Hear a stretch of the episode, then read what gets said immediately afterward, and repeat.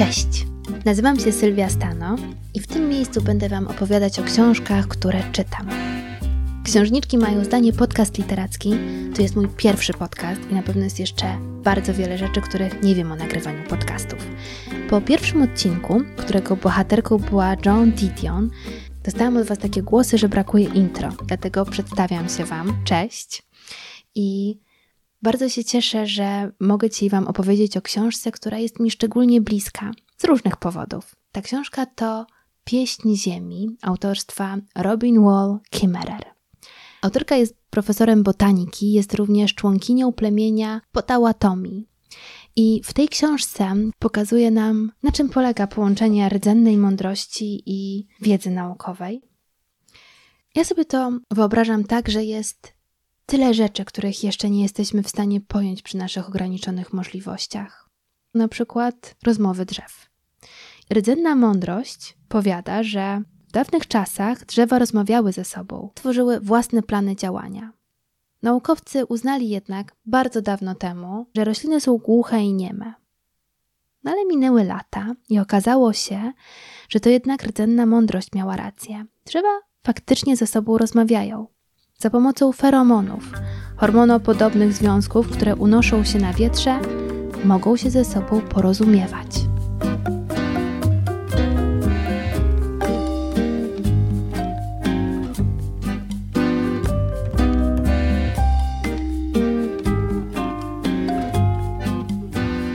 Książka Pieśń Ziemi podzielona jest na pięć części. Pierwszą jest czas sadzenia a w tym czasie sadzenia znajdziecie przepiękny rozdział zatytułowany Dar poziomek. Robin Wall Kimmerer mówi, że w pewnym sensie wychowały ją poziomki. I to nie, żeby umniejszała znaczeniu klonów, sosen, nawłoci astrów, fiołków czy mchów, ale to właśnie poziomki. I to właśnie to, że ciągnęły się na progu lata tuż za jej domem, dały jej poczucie sensu świata i jego w nim miejsca. I choć kiedy pierwszy raz zobaczyła te poziomki i się nimi zachwyciła, do dzisiaj, mm, do momentu, kiedy piszę tę książkę, minęło ponad 50 poziomkowych lat, to, to wciąż, kiedy napotka polanę pełną poziomek, w jej sercu rodzi się ogromna wdzięczność. I takie poczucie, że ta natura jest bardzo hojna i bardzo życzliwa. I, i pytanie, jak ona ma się odwdzięczyć za ten dar. Czasami ma wrażenie, że właśnie ten zachwyt, ależ naprawdę to dla mnie, że naprawdę nie trzeba było może najgłębiej wyrazić i najbardziej podziękować po prostu jedząc te poziomki. Ale tu dochodzimy właśnie do, do sedna tego, dlaczego chciałabym dzisiaj mówić o tej książce. Ponieważ dla Kimmerer poziomki są darem serca. Autorka pisze o tym tak. Poziomki jako pierwsze ukształtowały moje spojrzenie na świat jako miejsce pełne darów leżących u naszych stóp. Dar przychodzi do nas bez jakiegokolwiek naszego udziału, za darmo. Nie musimy nawet kiwnąć palcem. Nie jest to nagroda, ani coś, co można zarobić, przywołać do siebie. Co więcej, nie można na to nawet zasłużyć. A mimo to się pojawia. Jedyne, co musimy zrobić, to mieć otwarte oczy i być obecnym, Dary należą do królestwa pokory i tajemnicy. Tak samo jak w przypadku spontanicznych przejawów życzliwości, nie znamy ich źródła.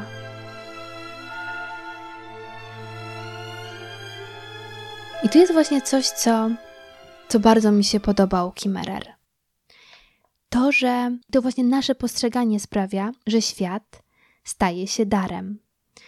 I jest to też niezwykłe, że nasze postrzeganie czegoś, i to mogą być poziomki, to mogą być skarpetki, a to mogą być książki. Zależy od tego, w jaki sposób to coś dostało się w nasze ręce. Czy jako prezent, czy jako towar. I dlatego z taką radością mówię dzisiaj o pieśni ziemi, ponieważ jest to książka, którą dostałam jako prezent. Ja mam bardzo dużo książek, ale szczególnie cenię sobie te, które dostaję w prezencie. I jest to prezent z mojej szkoły ekopoetyki, Szkoły, w której zastanawiamy się, jak mówić o tej wdzięczności, jak mówić o naturze i jak w współczesnym świecie znaleźć sposób, by na nowo zacząć postrzegać przyrodę jako dar.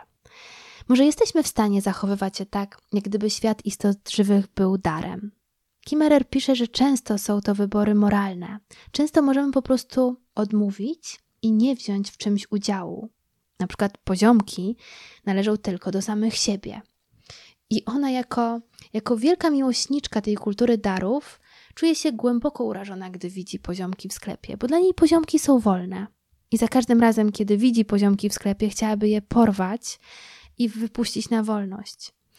Kimmerer przywołuje też turówkę, która pojawia się w każdej części tej książki. Jest to roślina, która jest święta dla Indian, ale ta świętość przejawia się też w tym, że nie można jej sprzedać. Więc dar to naprawdę jest coś za nic, tyle że wynikają z tego pewne zobowiązania. Kolejnym rozdziałem w pierwszej części książki Pieśń Ziemi jest ofiarowanie. Ofiarowana zostaje kawa. Mała dziewczynka budzi się na biwaku i wie, że odbywa się coś ważnego. Tata, przytrzymując pokrywkę rękawicą kuchenną, wylewa nieco kawy, która spływa na ziemię. I każdego dnia ta gorąca kawa wsiąka w ziemię. Ojciec zaś powtarza: Oto dar dla bogów góry. Rytuał ten jest częścią życia pośród jezior. Daje dziewczynce poczucie bezpieczeństwa, jednoczy rodzinę. Kimmerer mówi, że zawsze wyobrażała to sobie tak, że tymi słowami jej ojciec mówił: Oto jesteśmy. A ona wyobrażała sobie, że ziemia przyjmując tę kawę, ich słyszy i mruczy do siebie: Och, to ci, którzy wiedzą, jak powiedzieć dziękuję. Rytuał ofiarowania odbywał się zawsze na biwaku, w dziczy, nigdy w mieście. Mama okazywała szacunek w bardziej pragmatyczny sposób. Za każdym razem wysyłała dzieci, e, żeby upewniły się, że biwak jest nieskazitelnie czysty. Mieli zostawić miejsce w lepszym stanie niż go zastali. I w tym rozdziale ofiarowanie najciekawsze jest to, że te rytuały, które budowały świat dziecka, które miały moc stwarzania domu i bezpieczeństwa, miały całkiem banalny początek. Kimmerer spytała kiedyś swojego ojca, jaka była geneza jego słów, ofiarowania kawy ziemi. Ojciec zastanowił się, na początku powiedział, że nie pamięta, a potem powiedział, że chyba tak naprawdę chodziło o pozbycie się fusów. Ale potem pojawiło się coś głębszego. I na tym według Kimmerer polega moc rytuału. Łączy on to, co przyziemne, z tym, co święte. Woda zamienia się w wino, a kawa w modlitwę.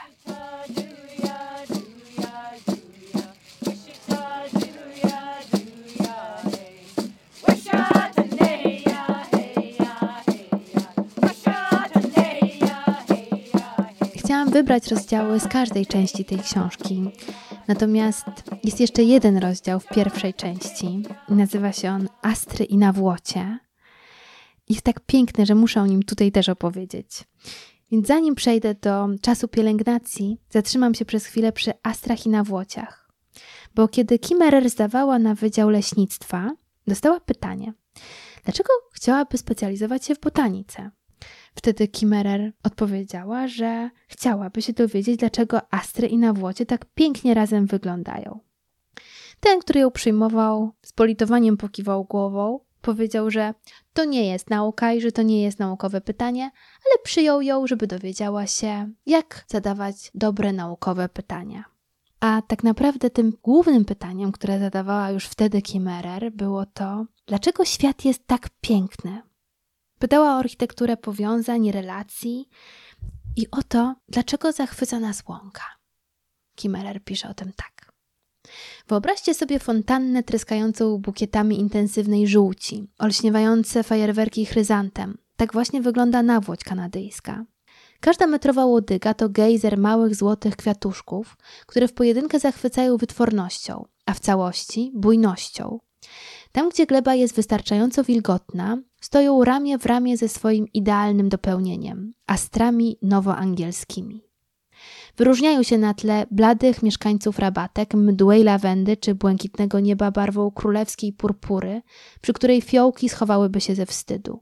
Gęste, postrzępione fioletowe płatki otaczają tarczę jasną jak słońce w samo południe, złocisto-pomarańczową sadzawkę, zaledwie o odcień ciemniejszą od sąsiadującej z nimi nawłoci. Już każdy z osobna jest botaniczną doskonałością. Kiedy zaś stoją obok siebie, ich piękno oszałamia. purpura i złoto, heraldyczne barwy króla i królowej łąki, królewska procesja w dopełniających się kolorach. Chciałam tylko wiedzieć dlaczego. Dlaczego stoją obok siebie, skoro mogłyby rosnąć osobno? Dlaczego ta konkretna para? Pola są upstrzone mnóstwem różu, bieli i błękitu. Czy to zatem tylko zbieg okoliczności, że przepych purpury i złota wylądowały obok siebie? Sam Einstein powiedział, że Bóg nie gra w kości ze wszechświatem. Co jest źródłem takiej kompozycji? Dlaczego świat jest taki piękny? W końcu równie dobrze mogłoby być zupełnie inaczej. Kwiaty mogłyby być przez nas postrzegane jako brzydkie i nadal spełniać swój cel, ale nie są. Wydawało mi się, że to ważne pytanie.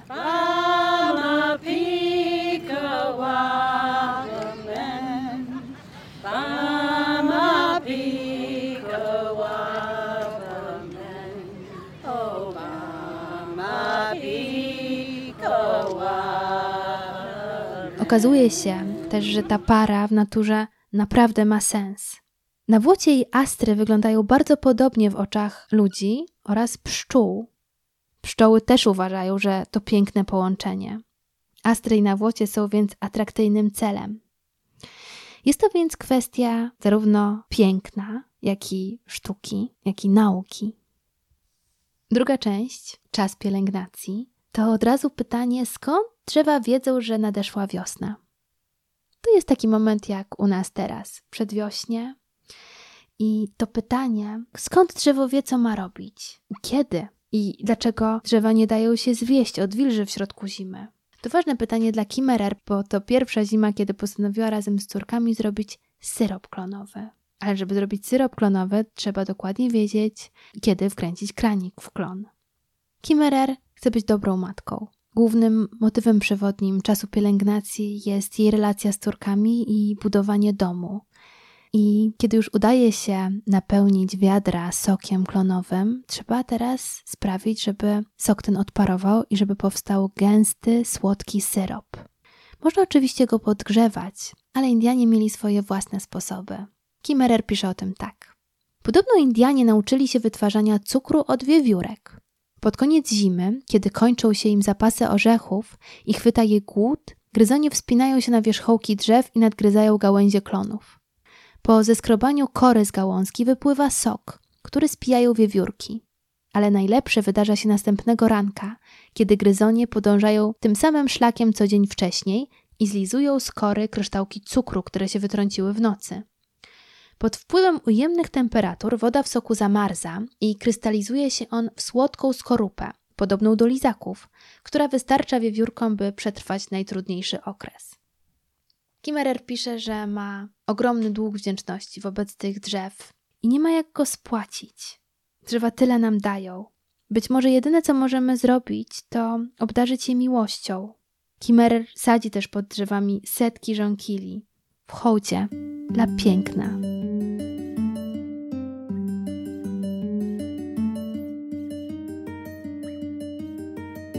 Ale też czas pielęgnacji to różne matczyne obowiązki. To stworzenie dla dzieci domu, a słowo ekologia pochodzi od greckiego oikos, które oznacza dom. I czyszczenie stawu, żeby był jak najlepszym domem dla gąsiątek i dla jej córek. Próbuje odwrócić proces eutrofizacji. Tapla się w stawowym mule, w woderach i codziennie szuka równowagi. I każde jej działanie pociąga za sobą reakcję. A ta równowaga też jest zmienna. I pisze tak. Nie zliczę godzin, które tam spędziłam. Niepostrzeżenie godziny zmieniły się w lata. Przez cały ten czas mój pies wchodził ze mną na wzgórze, a potem biegał wzdłuż brzegu. W miarę jak staw stawał się przejrzystszy, mój pies tracił siły, ale zawsze mi towarzyszył, by drzemać w słońcu i pić wodę przy brzegu. Pochowałyśmy go blisko stawu. Od pracy wyrobiły mi się mięśnie, dzięki czemu mogłam wyplatać kosze. Staw dawał mi kompost do ogrodu, zioła na herbatki i podpory na powój. Życie jego i moje splotło się zarówno w sposób materialny, jak i duchowy. To była zrównoważona wymiana. Ja pracowałam nad stawem, a staw pracował nade mną i razem tworzyliśmy jak najlepszy dom.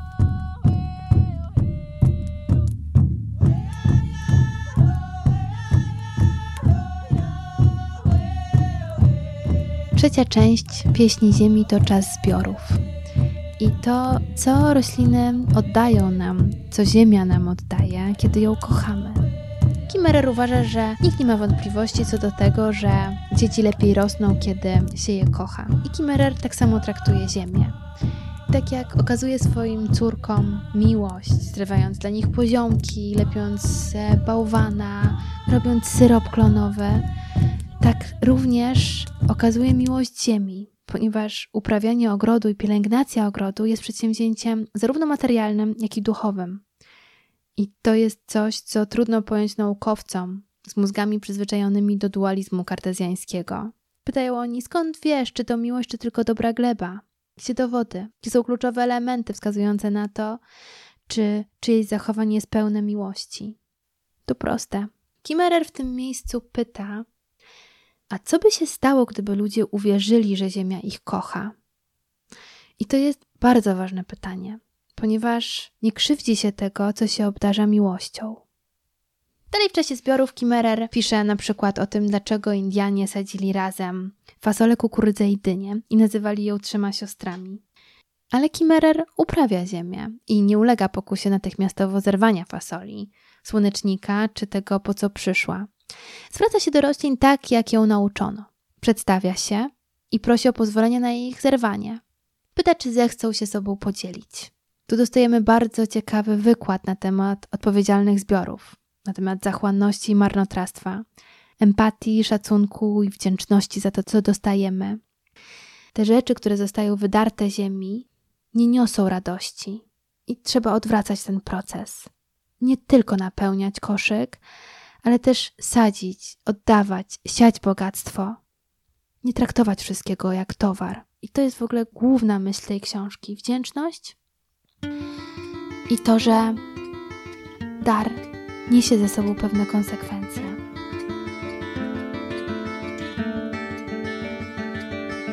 Dalej mamy czas zaplatania i czas palenia. Kimmerer idzie do swojego lasu i mówi, że to jest jej las ale że coś jest nasze nie ze względu na akt własności, ale troski, ale lasu już nie ma. Przywołuje Wendigo, nienasyconą bestię, której Indianie się bardzo obawiają.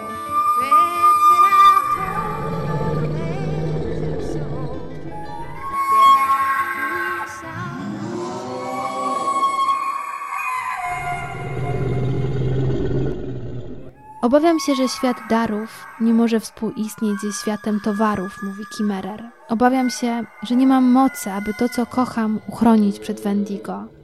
Jak pokonać tę nienasyconą bestię? Może nie trzeba nic robić, bo sama się unicestwi.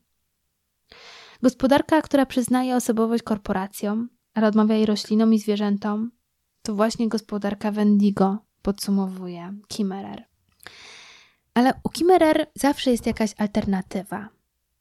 Pytanie tylko, jak ją osiągnąć. Dla Kimmerer odpowiedzią może być indiańska zasada jednej miski i jednej łyżki, według której wszystkie dary ziemi znajdują się w jednej misce i wszyscy mogą z niej czerpać, ale z umiarem, tak żeby wystarczyło dla wszystkich. Na koniec książki Kimmerer pisze o podejściu plemienia Patałotomi do darów. Indianie z plemienia Patałatomi mają święto, które nazywa się obdarowywaniem. W naszej kulturze to my czekamy na prezentu, świętując przełomowe wydarzenia w życiu. Patałatomi odwrotnie.